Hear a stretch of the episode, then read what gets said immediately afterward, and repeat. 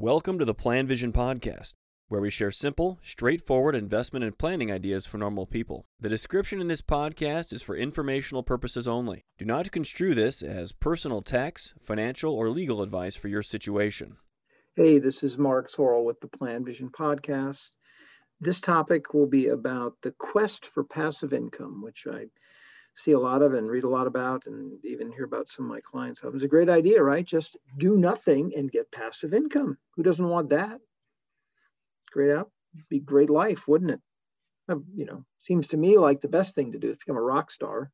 Just make music that they buy for 30 or 40, year, 40 years, or write a book that everyone wants to read forever. Be a great way to generate passive income.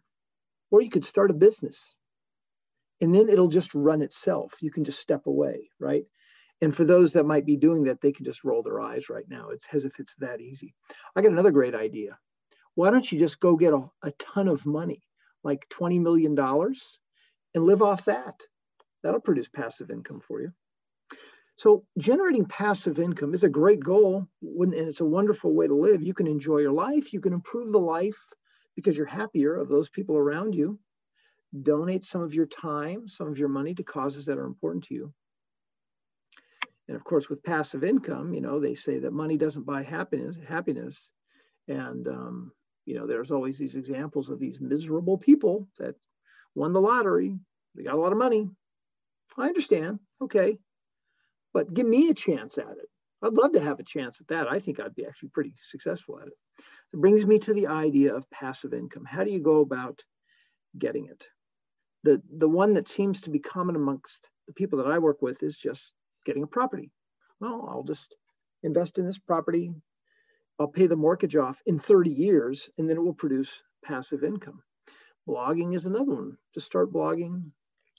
Now, I think most bloggers would probably say that it's not quite that passive. You have to keep being productive and blog and be creative.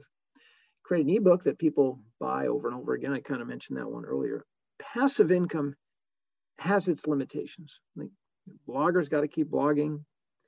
I think musicians got to keep producing output. But the one that comes back over and over again from my clients is just getting property. And that's the big one amongst those that are pursuing financial independence. I don't think it's quite that simple. You have to invest in the property. There might be a lot of work you got to put into it over time. You got to pay off the mortgage, the financing that came along with it. And then there's the outcome of this whole thing. Is it really going to be that much money? At the end of this whole process, are you going to have enough monthly income or are you just going to be disappointed by what it's able to produce for you? Remember the story about um, as a, in the 401k industry a few years ago, have there have been, you know, various different ideas about how to improve savings for folks here in the States. And one of these brilliant ideas was that why don't we just take the 401k plan and we'll put annuities inside the 401k plan for people when they retire. Yeah, what a great idea. It's a pension. That's great. What's going to happen though when all these people they're thinking they're going to get a pension? Wait, wait, what? It's $200 a month? I can't live on that. Sounds great.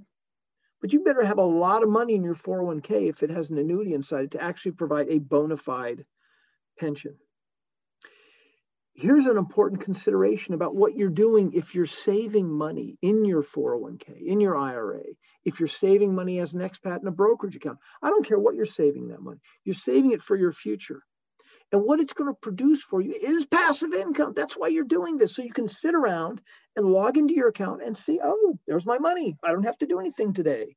Even if it goes down, you can just live off the, the principal that you've accumulated, or maybe you can live off the growth of the dividends.